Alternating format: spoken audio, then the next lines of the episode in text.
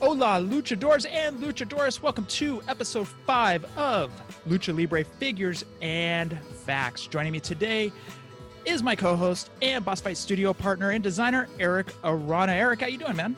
I'm good. I, I hope everyone else is good. I've been uh, prepping for the next episode of our line, so I, I've been I got the the next episode's figure spotlight um, in the mail off of uh, I actually bought it off of Mercari, which oh. was the the lowest price I could find on the figure. So I was pretty happy about that. I don't even know what this is, so I'm kind of excited to see what this is and hear what this is. So I, I, figured I figured we'd say it at the end of the show today. Cool, what the next figure good. is. So and today we are doing something a little bit different. We're than our usual format, I should say. Today we won't be focusing on just one figure. We're going to be focusing on an entirety of an official AAA line from Kellyon. To help us along our journey is Kellyon collector extraordinaire Roy Do Lucier, uh, Lucifer. sure. yes, I'll take it. It is like it's like Lucifer, but no F. Um, yeah, hey. Uh, my name is Roy Lucier. I've been a fan, follower, and aficionado of Lucha Libre since the mid 80s. Uh, really got into it in the early 90s, started going to live shows all around SoCal. Plus, one thing too is I remember when the AAA Kellion line first came out in 94, going to the Los Angeles Sports Arena, seeing the merch stand with them there, traveling to Tijuana to try to get the figures themselves. And I'm one of only a couple people that have the entire line of AAA Kellion figures mint on card and there's 12 figures in there and out of 12 figures i have 10 of them autographed. So i take this uh, collection line and uh, everything very seriously. It appears that way. We can see that man. Yeah, that's, that's, a great teaser cool. that is a great teaser but we do need to toss it on over to denise salcedo over at the lucha central network Hey everyone, it's Denise Salcedo here in Lucha Central Central with a reminder of where and when to catch all of the great network content this week. Get the full lineup and listen to all of our shows in the podcast network section of luchacentral.com. Monday, Lucha Libre Figures and Facts returns with a brand new episode. Find the video version of each episode on the Lucha Central YouTube page at luchacentral.com or listen on your favorite podcast platform. On Tuesdays, Masks Mats and Mayhem takes you inside the world of Lucha Underground as they take you weekly through the series with the benefit of hindsight and the benefit of special guests from the groundbreaking series. Check out the premiere video stream every Tuesday at 2 p.m. Pacific, 5 p.m. Eastern on the Lucha Central YouTube channel and at luchacentral.com. Then listen to it on your favorite podcast platform every Wednesday. Tuesday nights live, it's Wrestle Boss, where Fabi Chulo talks MMA and pro wrestling with special guests and listener call-ins. Visit WrestleBossLive.com Tuesday nights at 7 p.m. Pacific to listen live or call in with questions or download the show on podcast platforms on Wednesdays. Wednesday nights live on Facebook, it's Spanish show La Mesa de los Margaros, giving you both the news and the cheese made from around the lucha world. Special guests and a whole lot of fun make it one of the most talked about shows in Mexico. Thursdays, it's straight out of the bodega with Papo Esco and PWR promoter Gabriel Ramirez as they have guests from throughout the wrestling world pull up to give an inside look into their careers. From indie standouts to television superstars, each week brings a new name and perspective. On Friday, it's your double dose of Lucha Central Weekly podcast, one in English y el otro en español. Lucha Central Weekly is where you'll find all the top stories of the week, both inside and out of the ring from Mexico and anywhere luchadores are in action across the globe. Be sure to subscribe and follow all your favorite Lucha Central Network series on your favorite podcast platforms, either by their own series name or subscribe to the Lucha Central Podcast Network show pages to get all of the shows in one easy feed. And please consider giving a rating to help more fans find the shows that you love.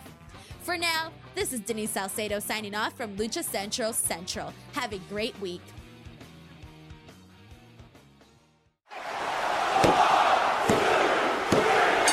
We're gonna kick off this uh, Q and A with Roy. Uh, well, we wanted to ask you, how did you originally get into lucha libre? You mentioned it was back in the '80s. Yes. Um, how were you introduced to it? Because uh, in, in the '80s, it was hard to see lucha libre in the U.S. Oh yeah. So I was born and raised in Garden Grove, the next city over from Anaheim. And you know, my friends and I, we all watch, you know, WWF, NWA, World Class, all the big federations as kids. Well, I just remember on Saturday being home, flipping around the channels, and oh my God, I saw wrestling, but it was in Spanish. But I didn't speak Spanish. But you know, it was just amazing. It was like this whole new world. It was like finding that that one thing that you know about that nobody else does, like this big inside thing. And I just remember because I, I didn't know certain times or whatever, but I think in 88, 89, I started watching it more religiously and understanding more about the characters. And I would see Americans there, like Fabuloso Blondie. Chris Adams was there. Kevin Von Erich was there occasionally. You know, I would know some of the Vader, you know, was down there. Kamala, um, and you know, a lot of these people that I knew from America, and it's like, well, now I understand why when I didn't see them on TV with WWF or NWA or another federation, this is where they went was down to Mexico. So in 92, I started getting the Wrestling Observer newsletter, and in there he had a section on Lucha Libre. On top of the Lucha Libre section, he also mentioned in the back there was a newsletter called Lucha Libre Weekly that was done by Dr. Lucha Steve Sims. So I got the newsletter and when I got it, I just read it over front front page to back. Mm-hmm. And I called up Steve up and I told him like about my my love and passion for lucha. And I was only 17 years old. He we found out I have a satellite dish in my backyard. My parents had that big old like 20 foot satellite dish in the backyard. He told me where on the satellite dish to go in order to find because I was so close to Mexico that I could get the lucha promotions on the satellite dish and not just on Oh. Galavision for um, Channel 22 in Los Angeles on the regular TV. So from there, I got UWA. So I got to see all the the big stuff on there. And um, for those who don't know, if you look up like Roy Lucier UWA, you'll actually find a whole entire YouTube channel of complete TV shows that I recorded from the satellite dish uh, whoa. from UWA. Same with CMLL. Same with AAA, which came along two months later when Pena took the crew and created AAA. So I started going to the live shows when they were happening in LA, and um, God, that's that was almost 30 years ago. But yeah, I just lucha to me is just a passion. It's it's brought me hundreds of great friends. It's helped me to uh, hablamos español un poco más o menos, you know, a little there, here and there, but Very good. yeah, you know, it, it, it it's introduced me to a whole whole world that I wouldn't have known, and and trust me, not not just for the wrestling side of it, but a personal side of it. You know, Mexican culture is very near and dear to me, so I just this is something I'm very, you know, passionate about, and I'm just glad that there is a market out there, and I could share my passion with other people who have the same passion, whether big like me or or just a passing passion. Roy, was there one luchador that you latched onto outside of the Americans that were going down there? Like you said, Vader was down there and uh, Kamala. So you saw a lot of the AWA, WWF guys down there. Was there one? Who was the luchador that you latched onto? probably Super Astro. Um, I just remember he had this thing that he did during a match where all three of the Rudos were in the ring, and Super Astro would be in there and he would escape all three. And he would do this little dance to get around all three, and then he would kick up. And the thing is, uh, as he would kick up, all three of the Rudos would kick up. And if you look, the referee would kick up as well with them so it was like so amazing and it wasn't just this little like i guess you could call it a comedy spot um it just wasn't that move there but it was like he would he would do dives out of the ring you know? I, I really didn't get a chance to see dives out of the ring that much other than an occasional sting or Great Muta or uh, blue blazer was around at that time you know? And, and you, that was something that you didn't get to see. So super astro pirata morgan bestia salvaje oh geez, uh, Los Hermanos Dinamita, so especially Cien Caras, you know, but definitely Super Astro was like the top name that, you know, I really latched onto. So We- he we- was like your Hulk Hogan, huh? Oh yeah, by far.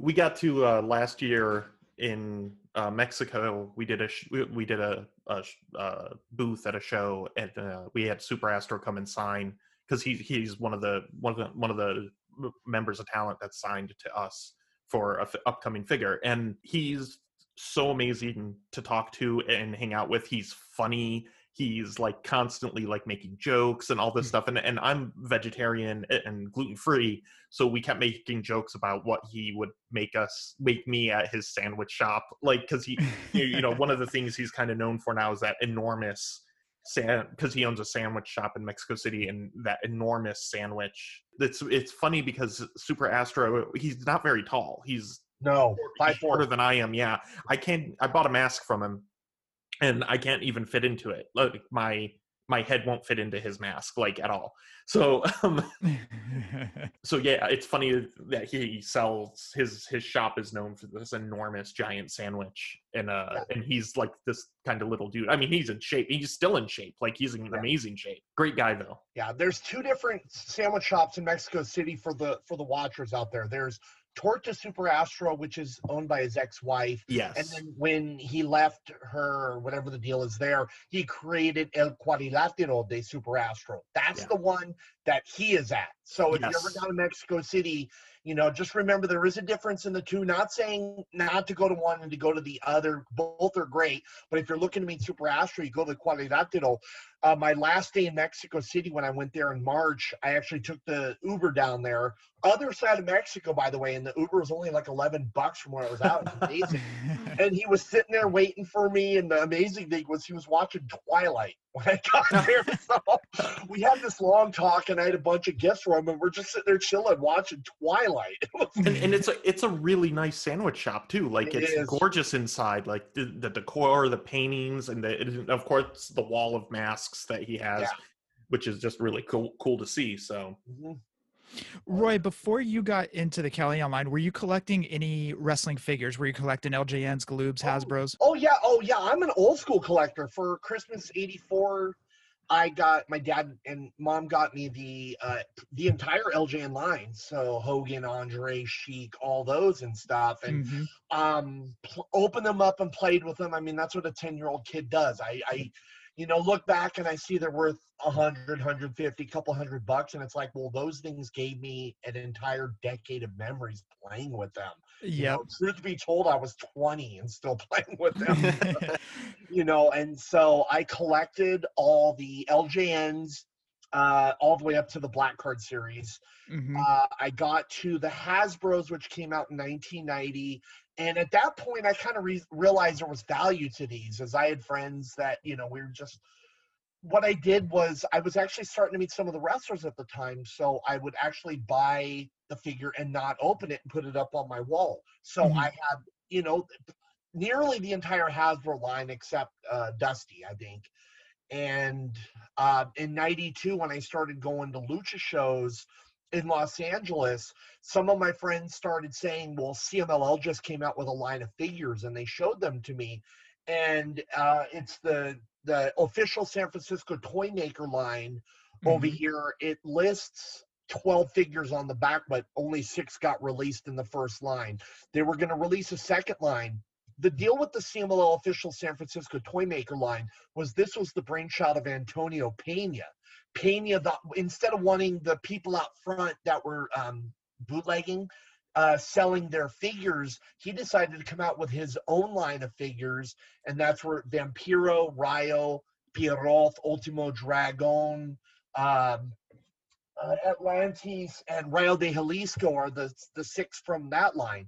There were six more that were supposed to come out, but Pena left to create AAA, and um, Paco Alonso didn't care for it whatsoever because he didn't want to battle versus the bootleggers out front. So I got all those figures as well.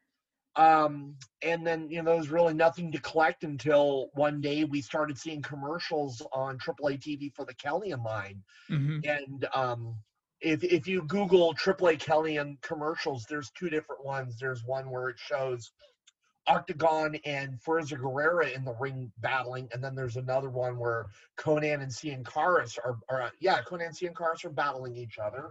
So, you know, got the, the Cien Caras, the Conan figures, you know, so um, you know, and then when we started going to the shows in Los Angeles, and th- there's a great story, but I'll tell that another time.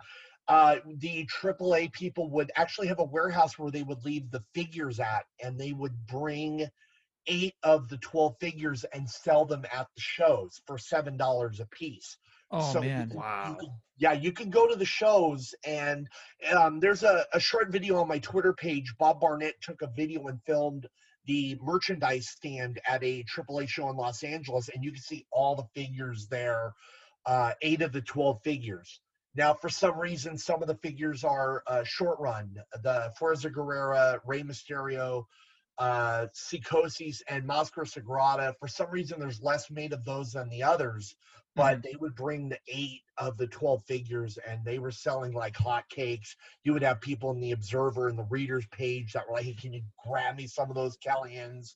Uh, friends that I know, we would travel to Tijuana and try to find the short run, the short run ones like the Rey and the Psicosis and all that. So, oh yeah, I've been a collector going all the way back to 1984 for these figures. So with the short run figures, were they a wave two, or did they come later than the higher run figures? Now, what we can't figure out on Mascara Sagrada, Rey Mysterio, and Psicosis is the short run. Why are they a short run? Why uh, is there less made of these than the others? Um, I've never gotten a definitive answer, and the one person who would know better than anybody, Antonio Pena, has sadly passed away.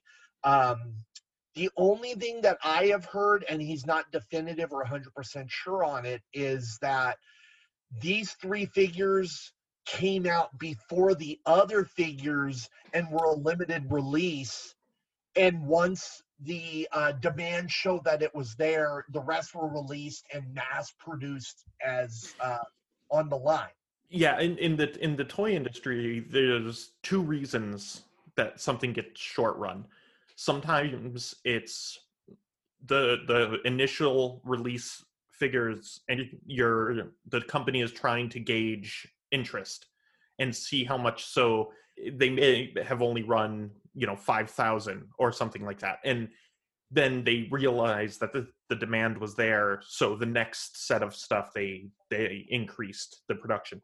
The eh, other the the other reason is at the tail end of a line of a line's life they sales have been creeping down and that last run the manufacturer will be like nope we're cap it at 2000 or whatever and and that uh, will account for the lower run. So uh, it's usually like either the beginning of the run or the end of the run that equates that. So it could could be either or but it could be either one of those but it sounded like they came out first that would make perfect sense that they they were run at a lower amount. Or it'd be like the Mattel Retros, where the very first series had Kevin Owens and Roman Reigns, and then still in that first series later on, they stopped releasing the Kevin Owens and Roman Reigns and threw in the Warrior and Undertaker. yeah So there was a, actually I do have a question, Roy. I, I'm a huge LJN fan over here. We uh, like my brother and I. That's what we grew up on back in '85. The Black Card series. Where did you find those? Pro Wrestling Illustrated. I actually ordered them in there. that was the only way to go. yeah, that was the only way we could get them, man. That that box showed up, and boy, it was like Christmas in February or March, you know. Oh yeah. Yeah. Oh yeah. So what was it? Warrior, Andre, uh, uh, Bigelow, Warlord. Warlord, yes, Yeah. yeah. Oh, That was the only way to to get those was because you noticed they weren't in the toy stores at the time, and you went, Nope. and you know, there there was nothing wrestling there except those the WCW line, the Galoob. the Uh, yeah. th- Yeah. that, that was around that time was when the black card came out was the same thing but you know you you couldn't make the wcw ones fight the wwf ones because of the size difference and stuff Yep. like that That's like that that bundy one you could break a window through my brother and I always joke around. You can concuss your little brother with that one. Yeah. it's true so, Now, is No, that I- joke? Is that joke from a life experience between you and Scott? Uh, we'll leave that to the other show. That's uh Yeah, it might or might not have happened. We'll uh we'll leave that for a later date. now, Roy, how did you go about getting these figures? Because, uh, well, you said you you would go to the shows and they would have them there. Was there another way? Did you have friends down in Tijuana that would bring them up, or? Well, I'll, I'll be frank and honest. Uh, Ron Rivera, Red Pro. Uh, Oh, he used yeah. to yeah, he used to go down to Tijuana, and um, he would go to the uh, the drug stores and the toy stores when he was down there, bringing friends down there. And he would let some of the people in the area know, hey, I actually found the Psicosis, I actually found the Rey, I found the Sagrada, Mhm. and you know he would sell them for a little bit of an upkeep to pay for his his trip and all that and that wasn't a problem i believe um believe it or not this is not the only Psicosis that i own i actually have another one at my um mother's house in lake havasu i just haven't had a chance to get to it yet but uh you know you you would find some people here and there who were selling them but it, it was well known even back then there was like these the three really hard ones to find and it was just few and far between. Uh, but it was either you would hear people were going to Mexico and getting them. There was also a Japanese superstore, uh, the predecessor to Tuticon as well. They had the WCW UK figures, Oh, whoa! and I always heard from some people in the Observer that I talked to that uh, were into lucha that if you contacted them occasionally, they would get some of the Kellyan figures in stock as well. So um, if you look in the Japanese magazines in the mid '90s, you'll see this advertisement for it has the Road Warriors with Zubaz, and then some shirts of the wrestlers. But in the corner, you'll start seeing some uh, WCW UK figures, Hasbro green card figures, stuff like that.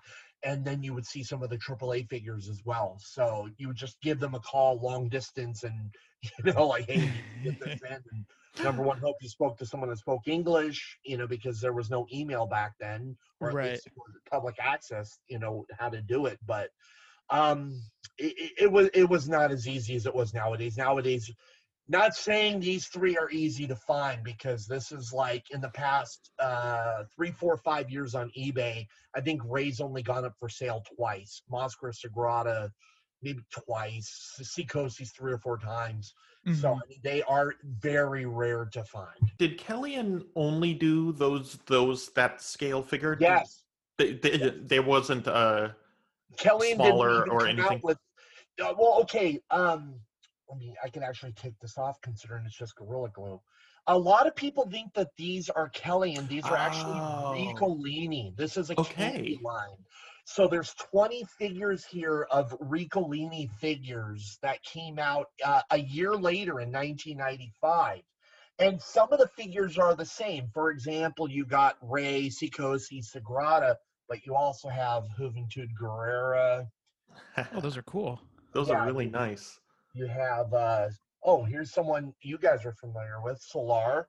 Oh yeah, Yeah, so um, another great Yeah, guy. so- Him him Yeah, and his son oh, both. Absolutely. So um, R- Ricolino came out a year later. Uh, what it was was they were inserted in a little bag inside of uh, two inside of a thing of candy. So Oh, you would weird. buy the candy and you would get two figures inside of it. That's okay. And the I love toys and candy. The weird thing about Kellyan is uh, Kellyan, they only existed to create those lucha figures. I mean, there's nothing else Kellyan like they didn't make GI Joe toys, Barbies, any other line Really? anything else.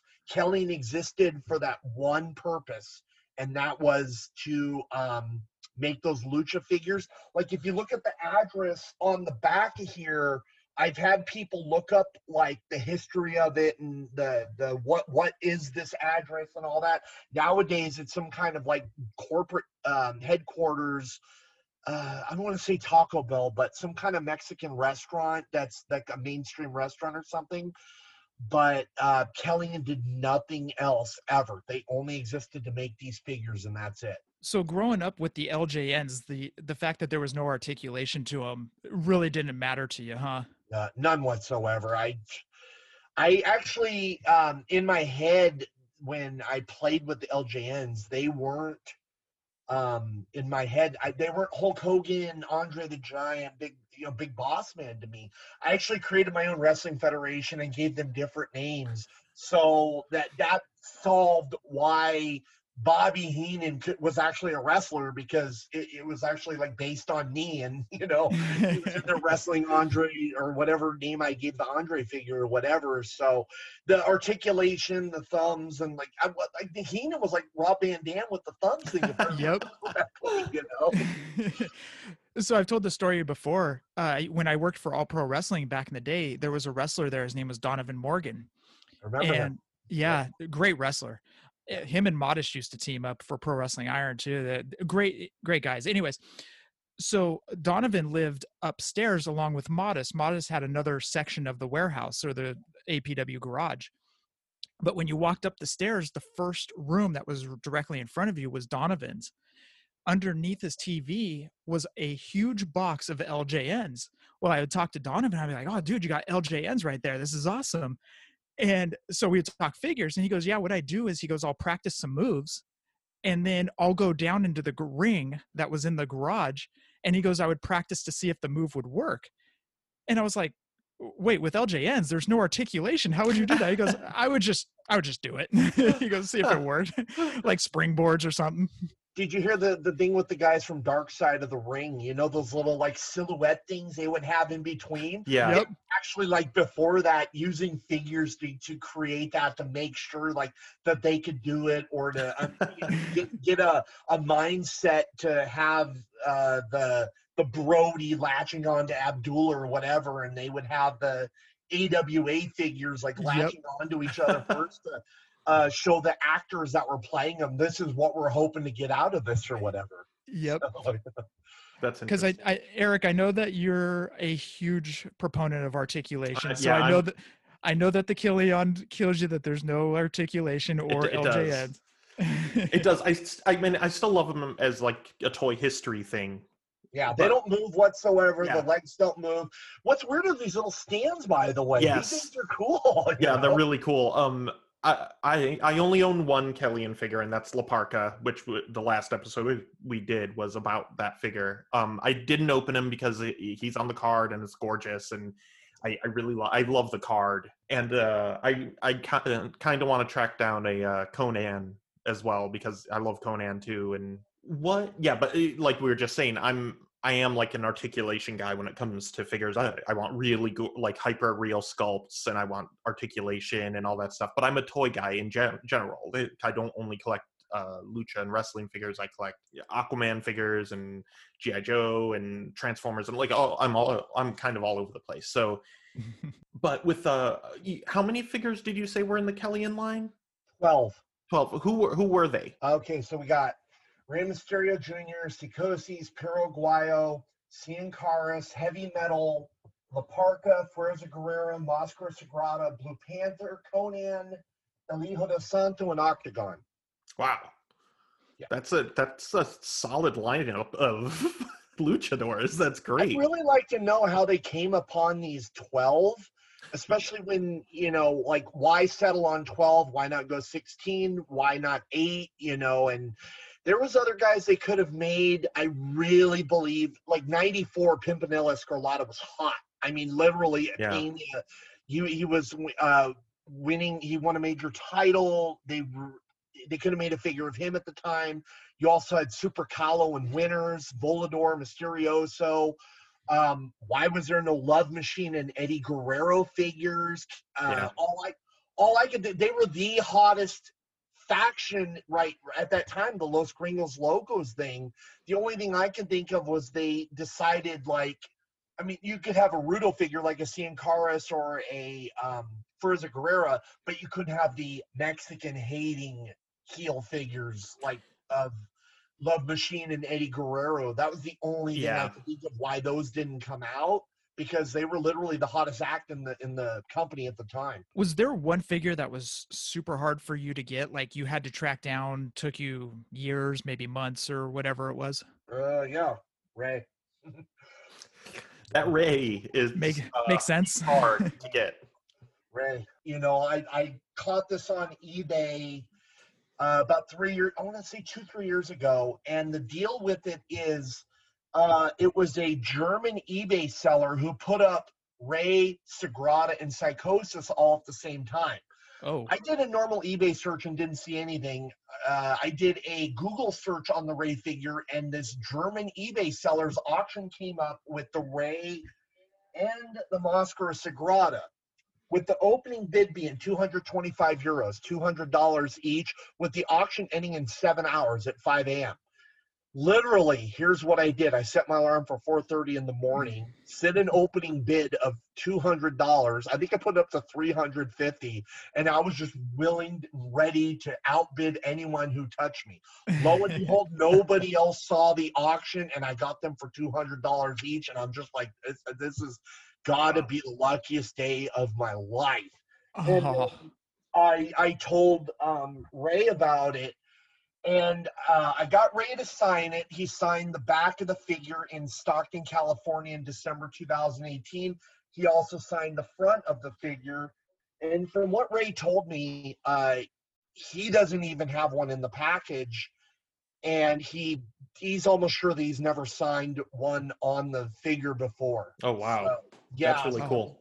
That to me that this is why this is a, a one of a kind collection not just for the Rey alone but the other ones. Every single one of these is personally autographed from either driving to uh, san francisco for pro wrestling revolution to meet one of the luchadors flying to mexico city for heavy metal.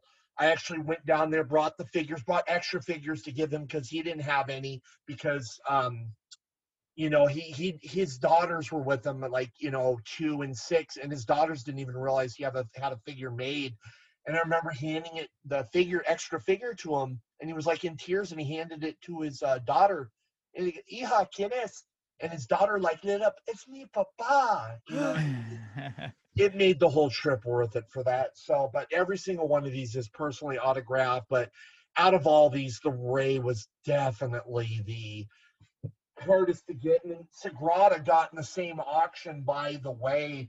Beautiful one. And the deal is he worked a show uh, October of last year in San Jose that unfortunately I couldn't go to because I had tickets to a music festival in Sacramento. Mhm. So I contacted him, and what he said was, "Well, if you could get me a ride to my hotel, I'll sign the figure for you." So what I did was I drove out to San Jose. He invited me to his hotel room. He signed the figure, and uh, we went out to breakfast at Denny's and talked for like five hours. And my Spanish isn't isn't perfect. Uh, It's, it's muy bien, pero no es perfectamente and um, I mean, we just we had a blast, and he, he's a great guy. So with that Rey, I got the Sagrada. So to me, they're they're they're really like equal as far as like the cornerstones of of my collection. But definitely the Rey. That's the one that, if you look back in the Observers in the mid '90s when Meltzer had the readers page, you'll see Roy Lucier of one four three two two Harrington Street in Garden Grove is looking for the Rey Mysterio Jr. Kellyan figure. So when I finally got that, it was you know. well, let's not give out anybody's address here on the show. yeah. So it's funny that you mentioned that like Rey and and uh, the other guys like didn't have them. Uh, we're finding out that that's uh, really common in talking to Vampiro. It a couple episodes ago, it sounded like he didn't have any of the WCW figures. I think it. I think it was uh, Konnan said he only has one of the WCW figures, like in his house somewhere or something like that. Like and then you'll you'll also hear stories about some of the current WWE stars where they they get the comp box from Mattel and some of them just throw it away like they don't even care it's just Yeah. like that's crazy but like you know whereas like a lot of the newer stars coming up like that's a goalpost is to get a figure made of them Mhm. you know Uh, Roy, you were holding up the figures inside that case. What is that case that you have them been protected in? I had these in like these like plastic things that I got from I think Wrestling Superstore. So what I did was I just said to hell with it, and I heard about this museum quality casing company called Collectors Archive Services out of West Palm Beach, Florida. Mhm. So I contacted them and I saw they did amazing work. They do grading as well, but I, I it's like I'm not reselling these, so I don't care about the grading, but they do do grading for those who wonder. So what they do is they uh, seal the figure so it will not move whatsoever. Keep it in here. It's it's in a museum quality casing that uh, it's UV light, so the sunlight coming through the window can't destroy the figure whatsoever. That's, That's real fantastic. important. That's great. Yeah, I got all 10 of my autograph figures inside of these museum quality casings. I think it was around 55 to 70 a figure, but if you're serious into this and you know this is a lifetime investment for me, you know, this this is something I take very seriously. It's it's it's well worth it to me. Which are the two that you don't have signed? Uh Perro Aguayo, That's uh, unfortunate. Yeah, I, I I've been contacted by somebody in Mexico who has an Aguayo signed, uh, but he told me it's not for sale. But I mean, it's beat up. I mean, it's Yeah. folded, creased, all that, and Ugh. you know, I think that's probably going to be the one that's going to be the toughest. Just to you know, number one, find it, number two, authenticate it as well. You know, hmm uh, and seeing Caras, uh, when I was in Mexico in March, um, Solar, he um, actually, I contacted him and he actually, as a favor to me, was going to bring in Cien Caras. We were going to go to breakfast and he was going to sign the figure uh, for me. So that way I had 11 to 12 done. Well, come Tuesday morning, what day was it? Like the March 17th or whatever. He contacted me and said, you know, because of the COVID stuff, we, we got to shut down and we can't run the show and it's been canceled. So at that point, my whole vacation was like, ah, I'm done. Yeah.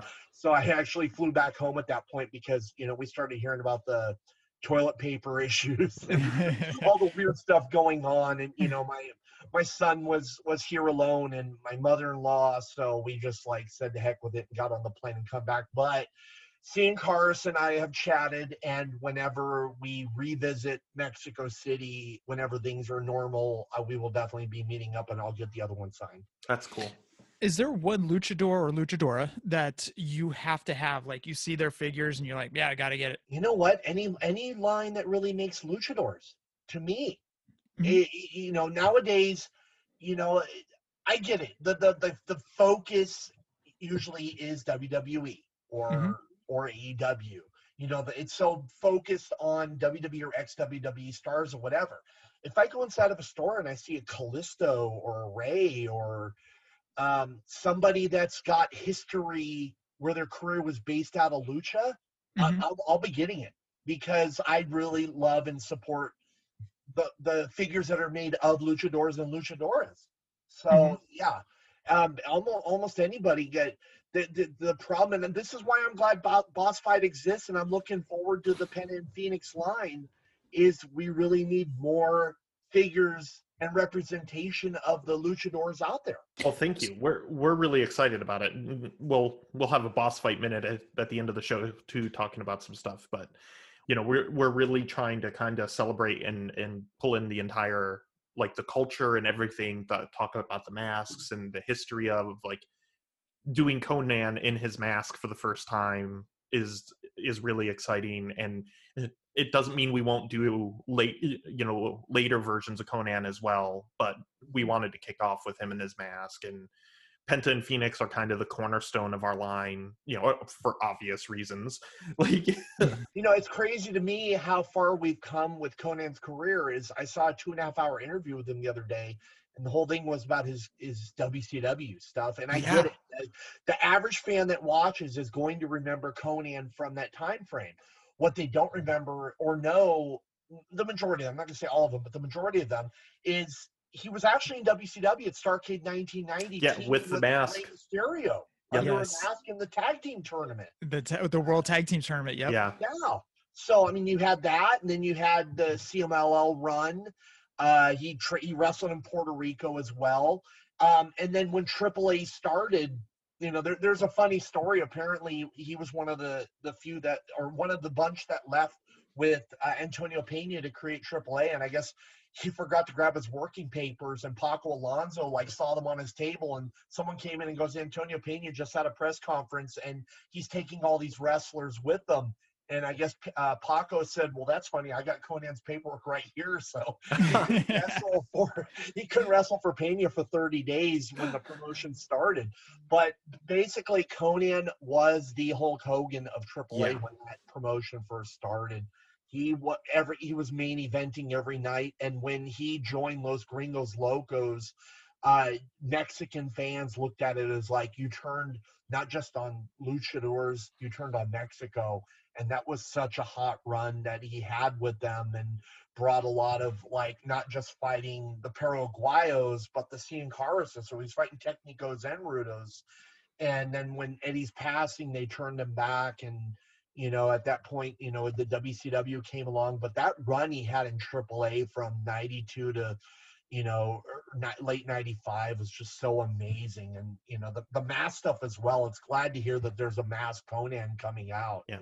I was just reading um, that when he first came to WCW, uh, there was supposed to be a feud between him and Hogan, and something stopped it. But even Konnan, Konnan kind of didn't wa- wasn't sure exactly what stopped it. He kind of seemed to think it was because he um, there is a di- difference between American and Mexican wrestling in in the direction that they work and stuff. The and Konnan right. yeah, Yeah. and Konnan still had to kind of get that down. Um, so they kind of that's what he thinks canceled it, but he wasn't wasn't sure. Yeah, because Hogan's worked Mexico before. If you look in 83 and 84, Hogan did multiple tours of El Toreo, Mhm. uh, fighting on the top and teaming and with and against Canek.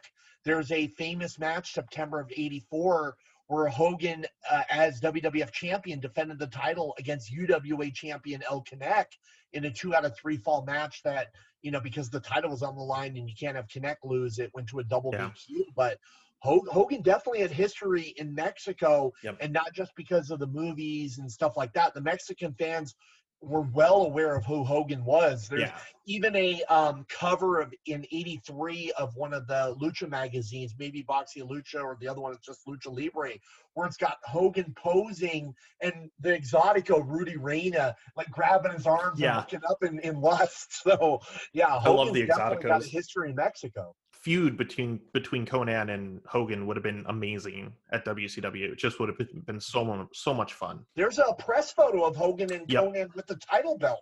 As Yeah. they're like, you know, grabbing it and stuff, you know? Almost like a kiss of death, by the way, that that press conferencing, because remember there was the Hogan and Bret holding the, the Yes. title belt. and Yep. The feud never happened. So then you got Hogan and Konnan, and that feud Yep. never happened either. Roy, quick question. Um, jumping over to prototypes, do, does anybody have the prototypes of the Kellyon figures? Are there anything out there? Was there supposed to be a wave two that was going to have another set of 12 figures or anything like that? The only one that I would know that would know that would be Antonio Pena. I I've searched far and few and far between. I've never seen prototypes for any of the lucha figures whatsoever. Mhm. If you look on the 1992 commercial for the CMLL line of figures, Mhm. in the commercial you'll see prototypes for Sangre Chicana and Pirata Morgan in the commercial, and those never come out. And I remember Pirata Morgan worked a show in Fairfield, uh, October of last year, and Whoa. actually showed him the commercial. And I asked him about it, and he's like, "Yeah, I've never seen that figure, and I don't know anything about it." So I'd love to know not just the Kelly, but those CMLL ones, by the way, because there's actual proof there that prototypes exist. Mhm. It's So- interesting. Yeah. Was there supposed to be a wave two or anything like that? Or was it just the first wave that came out and then that was it? The first set of 12? just the first set of 12 i believe the the biggest issue was a lot of the wrestlers were really upset by the line octagon told me he never got paid for the figure so Oh. it, it seems to be common same with uh Psicosis by the way nicho because i Mhm. asked him about it because he was asking me how much i paid for the figure and to be very very honest with you paid $480 for this figure and he's well that's more than i got paid for the figure so Wow.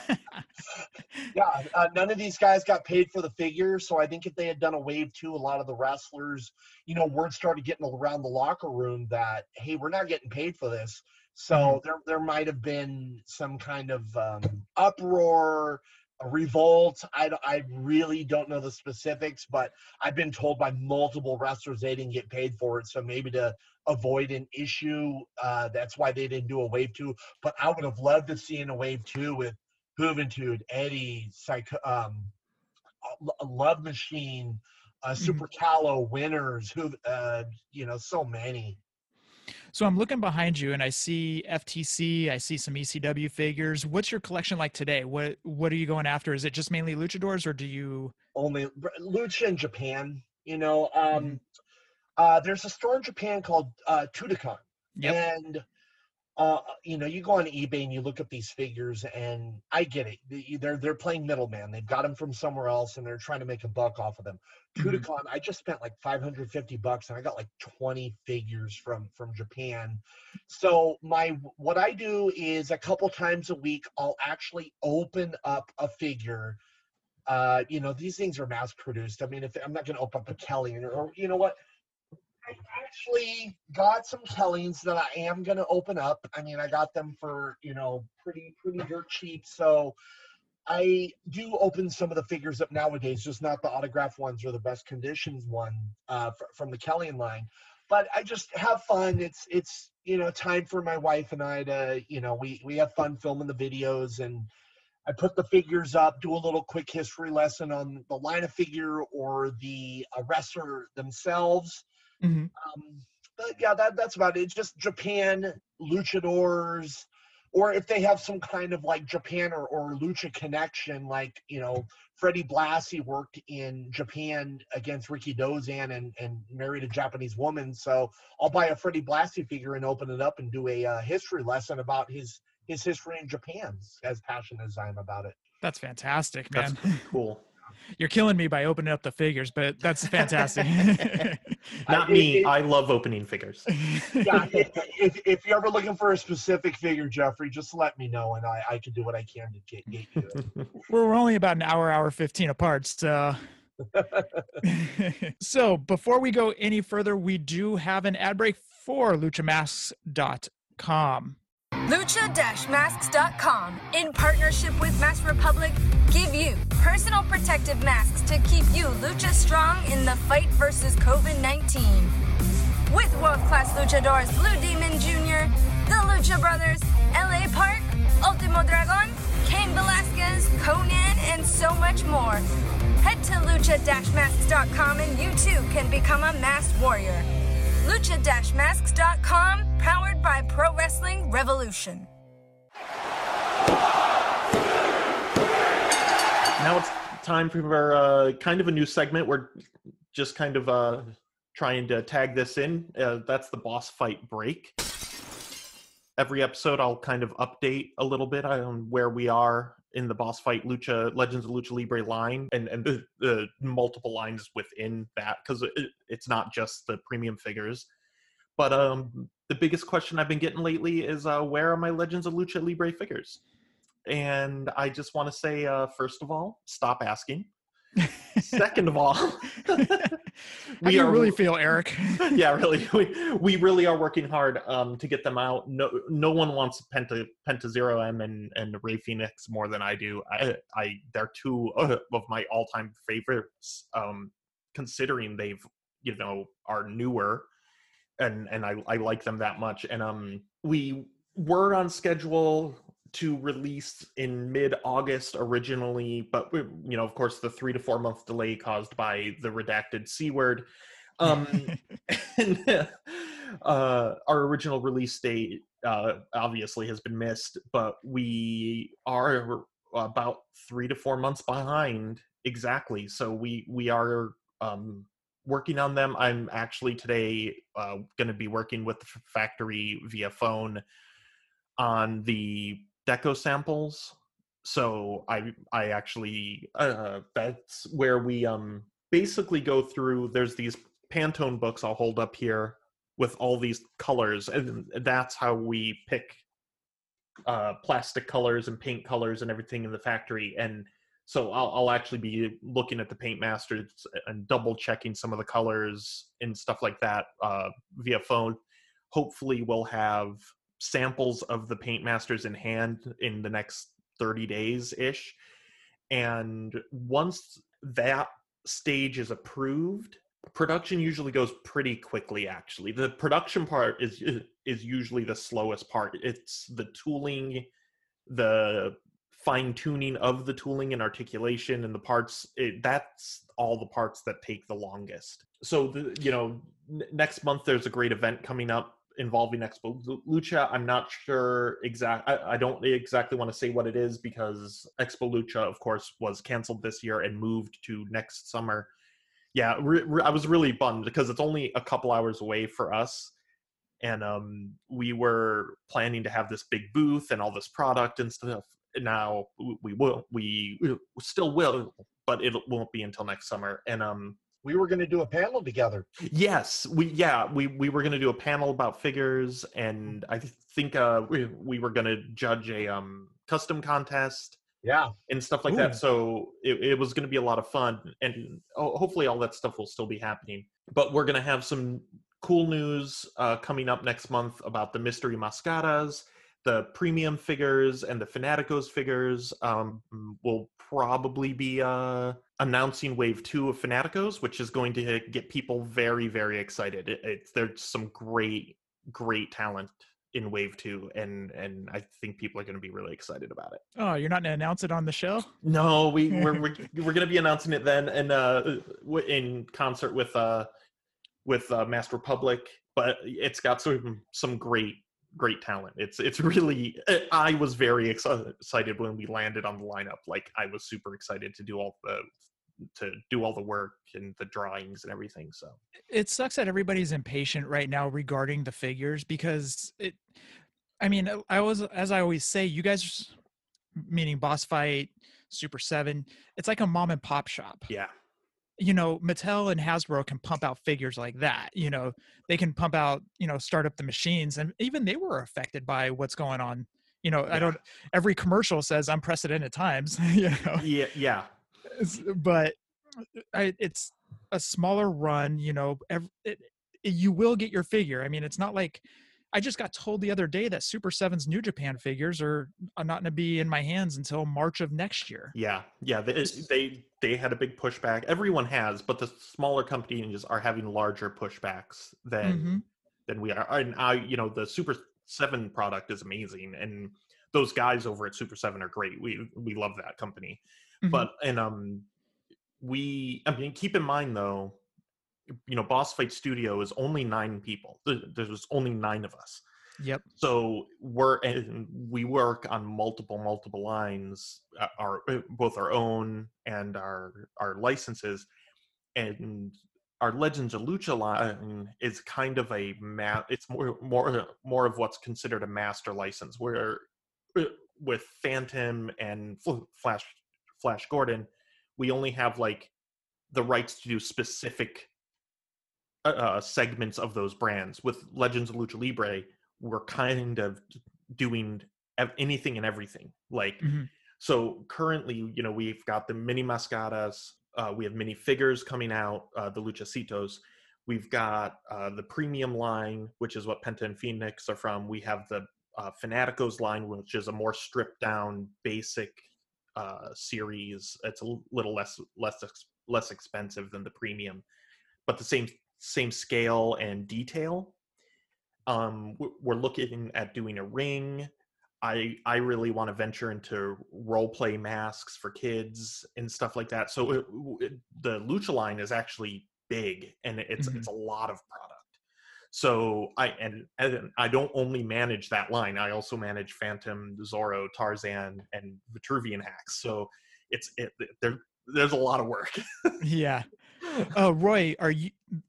Boss Fight's coming out with some mini masks, and they actually come with like a bust, and you put the mask, like a cloth mask, on them. Are you going to be getting those? Absolutely, absolutely. Nice. their prototypes are being painted right now and Mhm. they look amazing and uh, just to be clear the, the mask the little mask isn't cloth it's soft plastic So thank you. yeah it's it's soft pvc so it'll kind of like wrap around the the the bust that comes with them uh, there'll be variants in the case so what it is is there's two decos for each mask there's 18 pieces in a pdq Mhm. and so there's two of each of Deco One, and then there's one of each of Deco Two. So there's there are like chases, and they're blind boxed. But if you if you order a full PDQ, it, you'll get one of everything. Like it, it will be two of one and one of the other, but you'll have a full set. So we are, you know, uh, that's kind of how we do all of. No, excuse me. That's kind of how we do all of our PDQs.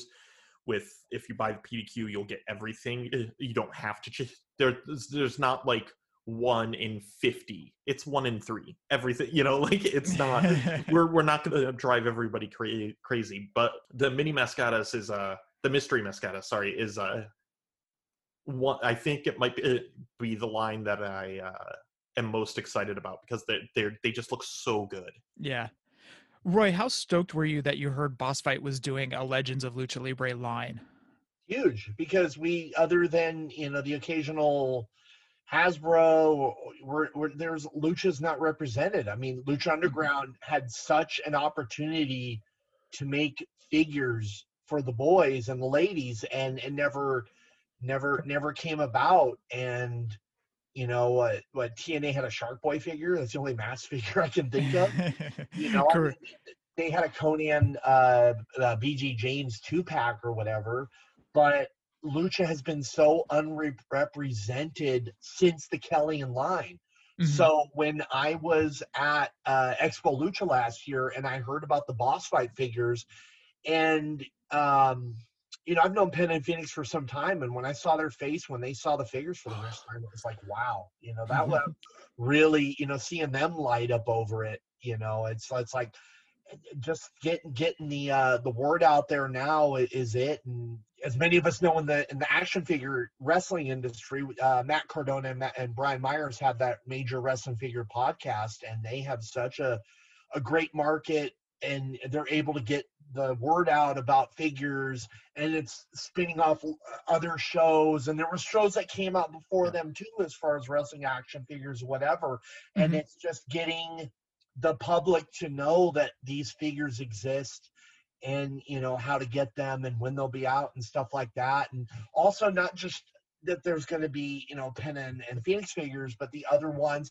and the history behind them as well. I really believe each figure should have a history lesson on them. Like if you come out with a Taya figure, list on there like the whole Perros del Mal. She was the only Oh yeah, female member of Perros del Mal. You know that that would be a great little trivia thing to put on there. Or you know a lot of people a lot of people don't even know Konnan wore a mask early Yeah. in his career. And, Mhm. you know, putting on there like he wore a mask from here until he lost it to Perro Aguayo, or you know, just just the history, not just getting the lucha figures out, but explaining a little about the history of lucha libre with each figure as well. I believe is you know.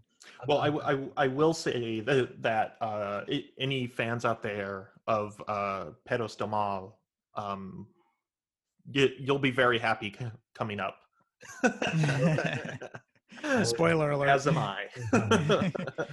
I got a quick question for you, if that's cool to ask. yeah, yeah. um, without spoiling anything, uh, with your, um, I mean, you, you've been a fan of Lucha for some time, correct? Yes. Okay, like if if uh, the money wasn't a factor, who would you try to get into the line without spoiling anything? It would probably be Blue Demon would be the one and cur- currently he's connected with that new Disney show coming up so he's kind of off the table completely right now and that's kind of a bummer and we uh, I would really love to do blue to do a Blue Demon figure. Nice. and Roy, going back to earlier, uh, Masked Republic actually had a deal where they were going to be doing um, Lucha Underground figures before they folded. Yeah. So Masked Republic and Lucha Underground were actually this close to getting Yeah, figures, man. Oh my I know. We would have had the um, oh, who's Ricochet's character, Oh, Uh, uh, Puma? Prince Puma? yeah, Prince, Puma, Thank you. I mean, we would have had that. We would have had Mil Mas, uh, not Mil Mascaras. Mil Muertes. Like, Mil Muertes. Oh, just thinking about it, it was just uh. what what one of the things that has me really excited um, with the AEW line actually um, one their figures are amazing like they're so good and two so many of the lucha underground talent is now at AEW with Mhm. you know Luchasaurus, Penta, Phoenix, um, Sunny Kiss, and uh, like it's just, just such a. I'm gonna buy like Sammy Guevara. I only buy luchadors, but look, I'm gonna buy those Lucha Underground characters because they're they were such a big part of that. Roy, do you also collect uh, like Super Sevens coming out with in Wave Two? They're coming out with Lij. They're coming out with Evil, Naito.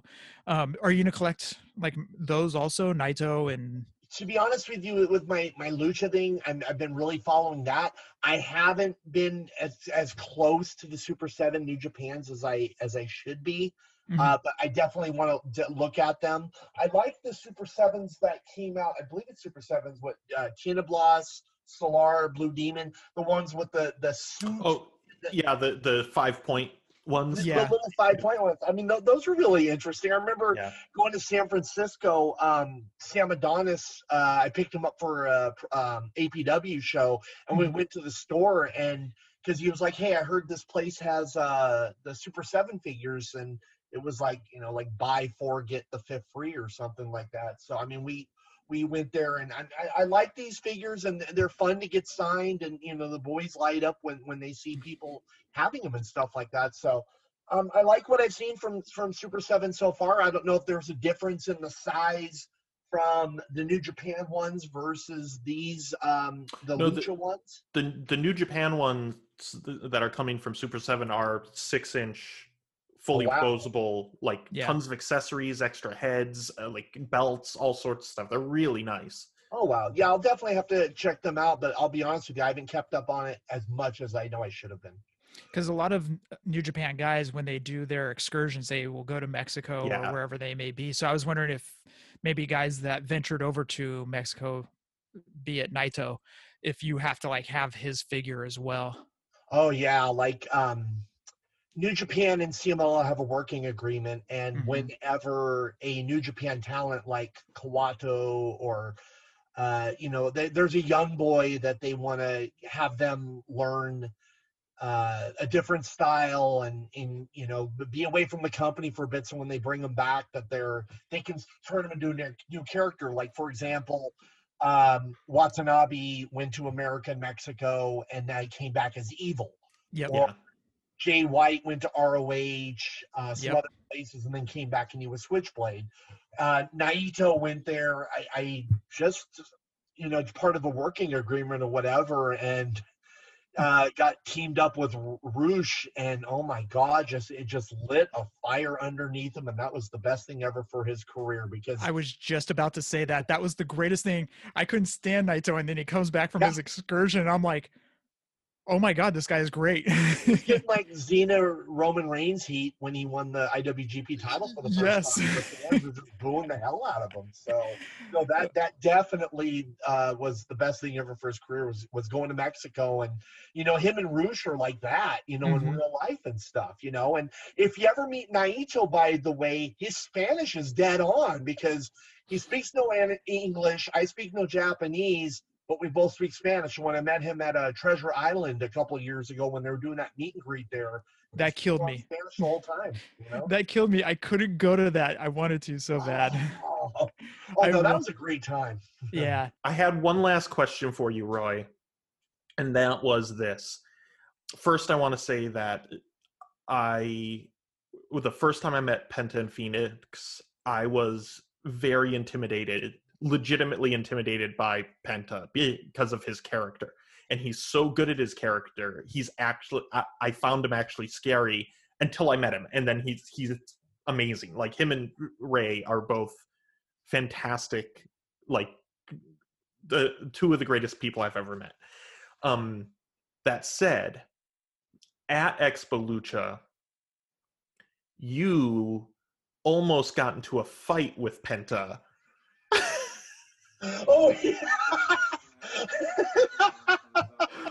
He where he actually jumped out of the ring.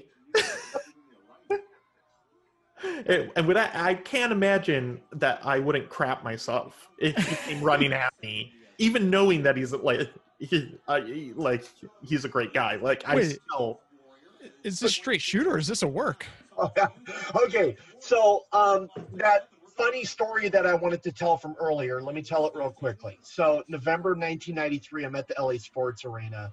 Uh, 16,000 Mexican fans inside the building. I could probably count how many white people are on both my hands. So I'm running around the building with a sign, and I'm 18 years old at the time. I'm running around the building with a sign that says 100% rudos, 100% rudos. Well, the fans got sick of it and started throwing dirty diapers, um, uh, cups of hot dog mustard, drinks, all kinds me. And the thing is, Meltzer was in attendance. So when he did his observer report that week, he said the fans were pretty respectful except for pummeling Roy Lucier. So at that point, it started to become like fandom, like, hey, there's this white guy named Roy Lucier that goes to lucha shows and gets kicked out. And I remember going to Vegas for uh, NWC shows, uh, and like fans there were like, hey, I heard about you from the Observer and stuff like that. So I, I started getting this reputation as like this rambunctious white fan that would, you know, do crazy things at lucha shows. Uh, flash forward to 2018, and I've known Juventud Guerrera for some time, and the main event for that evening was Rey, um, Penn and Phoenix against the Mexicools, and the whole crowd was cheering for Penta, you know, um, Cerro M, and I, I was the only one, Juventud, Cerro M, Juventud, and I was so loud, and I was the only one doing it. Penta slides out of the ring and gets in my face. Come on, I've been in this business for so long. I know he's not legitimately going to do anything to me. So I rip my shirt off and start doing Hogan posing. while while Juvi gets in our way and does that, like to protect me. Funny because on the professional commentary, Vampiro is like, "Oh my god, that guy's wife is like scooting away as far as she can and, stuff like that. So I mean, it it was no, I I've seen Penta multiple times after, and we were just having fun. And if you look at the corner of the camera, you can see like Rey just losing it. And Yeah. stuff like that. The- so. the video is hilarious and and of course it's that was a vampiro and um Dom, Joseph Dombrowski. yeah and they the you know vampiro's always on point on when he's doing a commentary so it, it's just amazing it's on youtube you, you guys gotta find it it's hilarious so when APW was at the Cow Palace, they did that same match. It was no, uh they did Rey and Juvi against Penta and Phoenix was the main event for that night, and my God, just oh, Juvi was on point that night. That was an amazing match. Juvi, at the Cow Palace. Yes, Juvi Yeah. can still fly he's Yeah. still the best and that that guy is amazing it, and he's a super great guy to to sit and talk with like he's great yeah, you know, and, and similar to myself, Juvi had many problems decades ago and stuff like that, and he's not ashamed to say, "Hey, listen, I'm not the same person I was. I'm Yeah. different now. I've learned from my mistakes." Juvi's grown up and uh, you know changed, and he's a different person, but he's still got that like you know kid and and Yeah. fun and stuff like that. And that's one thing I love about the guy. You know, when I when I went to Mexico City, uh, the first thing that we did was we had dinner with uh, Juvi and his wife. You know, my wife and I and stuff like that. And Juvi, Juvi's a great guy, and uh, he's not just a, a character out of the ring. He's one in the ring. He's one out of the ring as well. yeah and he, he's a and he's a uh, banging dj Oh, exactly. Yeah. So out of curiosity, by the way, have you ever asked Juvi about the Jakks prototype that was shown? he doesn't know much about it. He, in fact, this figure here, he didn't even know it existed uh, until about a year ago. Like when I got it and I showed it to him, because he was all excited about the um, FTC figure coming Mhm. out, because he he knew that the other one had been canceled. There was a belt that uh, WWE released in 2005, 2006, and on the back you could see like eight figures coming out. There's Yeah. a Juventud figure, Yep. but then he departed from the company and it never got released. He doesn't know anything about the prototype, where it's at, or whatever. Something I did was a friend of mine in Mexico found that figure the other day, and I uh, bought it from him. And I told him instead of mailing it to me, can you mail it to Juvi? You know, because I believe every wrestler should have their their figure. Uh, one thing is, um, Sergeant Slaughter told me this last year in Iowa. He said, you know, when you first get in the business, there's that fine line. You're told not to collect your merchandise, not to take photos, not to do this because it's considered markish. Mhm. However, here you are decades later, you're a father, you're a grandfather, and uh, you'd like to be able to show this stuff to your grandkids and share it with them. And not just that, but something to pass on. And you don't have any of it because you were told, like, you're not a mark and you don't collect your stuff. So the thing with these figures, too, is we're seeing a lot of the boys change their mind on it and they're starting to collect them and they're realizing not just monetary value, but for example, if you got a case of figures and you sign them and something happens to you, your family could, you know, sell Yeah. them and make some money. Yeah. That, that's something uh, Brian Blair told me was he has a lot of his LJN figures and he signed a bunch of them. So if something happens to him, he, he's told his wife and his his son, please go ahead and sell it. You know, earn some money off of my name. That way, you know, there's something there for you after. And you know, Nice. I'm I'm very excited to be able to uh you know boss boss fight of course uh Fanatico's Wave 1 has a old style like mid 90s Juventud Guerrera in it. And um we have plans for other eras of him including you know modern uh, late 90s e- early 2000s and stuff like where uh, we're going to kind of bounce around with you know somebody as well known as Juvi uh, we're going to be doing multiple versions for from different er- eras of his and he's career. had so many different masks that you yeah, could you could Mhm. switch out the masks and stuff like what you were talking about you know you Yeah. got the uh his his first one the uh the gold and the green one and yep, then you can have the the blue and the white one the Yeah, our- one our first- ECW. our first version of him is the blue and the white. Uh, that you know, with his hair out, like uh, it's it's very similar to his father's mask, except his hair is out because Juvi has that amazing head of hair like a lion. yep If you're listening to this and you haven't visited luchacentral.com, it's time to do it. LuchaCentral.com is the online home for Lucha Libre, where you can get all of the top news in English and in Spanish. Find the best curated video content and original content not seen anywhere else. Find when Lucha Libre events would be happening in your area. Find photo galleries from top photographers covering Lucha Libre around the world. From weekly polls to annual awards seen and read by top executives in all of the major Lucha Libre promotions across the globe. And on top of that, it's free. LuchaCentral.com, your centralized place for all things Lucha Libre.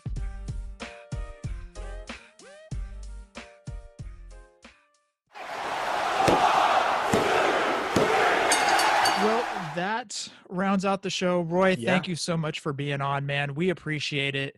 Uh, we could probably go another two hours with you. yeah, no feel free um uh anyone out there uh i got a twitter at roy lucier r-o-y-l-u-c-i-e-r welcome to follow me. I have a collection of going on about 16 17000 dvds from around the world. I'm always uploading onto youtube daily motion uh interesting clips up on twitter history lessons. Um I just this business has done so much for me as a person, you know, and in a lot of ways it's given me life you know it's it's, it's been a, a thing of strength over the years when life you know i made some bad mistakes and uh lucha pro wrestling as a whole have, have been there for me and brought me up you know so uh anything i can do for the business i can sit here and talk another couple hours if needed. Uh, please feel free to have me on as a future guest if you'd like. Um but no thanks for having me on and uh you know please keep up the fandom and um you do you guys are doing a great job just so you know with the uh, the amount of history that you know and have a lot of the older you know before digital and and you know all of that now a lot of the older costumes and everything are very hard for me to find reference on. So uh, you will become my new go-to guy to bother for things like this uh, Roy, you got your Twitter out there. You got everything out there. Your YouTube. What's your YouTube channel? Oh my god, I got multiple ones. Uh, let's okay. here's why I got so many different YouTube channels. See, Uh-huh. if I put everything on one channel, let's say a promotion decides to strike me on a couple things, I lose everything. So Okay. what I do is I have Roy Lucier AAA, Roy Lucier CMLL, Roy Lucier UWA, Roy Lucier Houston, Roy Lucier Olympic Auditorium, Roy Lucier WWF, Roy Lucier Wrestling Territories. I got multiple different channels. Just do a YouTube search on Roy Lucier, and about 10 of my channels will come up. That's like I said, that's only so if I ever get a strike, it just it prevents the other videos from getting lost. My daily motion's like at about seven, eight thousand videos right now. I've had that going for a good seven, eight years. Uh, so much Japanese stuff, so much lucha, and I'm uploading on all these daily. Mike Tenay gave me his entire VHS collection, and I've been transferring it to DVD. And there's been so much gold on here, so I've been uploading all of that, like old WCW, AAA, CMLL, everything he would tape. So you know, just look up Roy Lucier on YouTube or Daily Motion, and you'll get a hit for sure. Well, we thank you for being on, Eric. You want to get your plugs in? Yeah, um, you know, first off, Roy, thank you for joining us today, and uh, we'll for sure have you back at some point because this, is, this has been a fantastic discussion. Um, and of course, as always, you know, thank you to Chris McLeod, aka Diagnostic 80, and um, of course, you know, follow him, follow, follow his uh, podcast, The Full Force, and, and uh, shout out for the Boss Fight Studio team and Legends of Lucha Libre, and you you can find us at bossfightshop.com. And let's not forget the great Kevin Kleinrock over at Masked Yes. Republic. Just about to say that. Got to throw Ruben in there too. Oh yeah, Yeah. uh, I just want to get my plugs in. It's just a fully posable wrestling figure podcast. Me and my brother do a show on wrestling figures. That's about it. That's all we do is wrestling figures. Although we're starting to venture over into other lines. We're promoting Boss Fight over there too. So we, we might get some eyes over there. So also follow the show, Lucha Central Network. Check out our sponsors, Lucha Masks.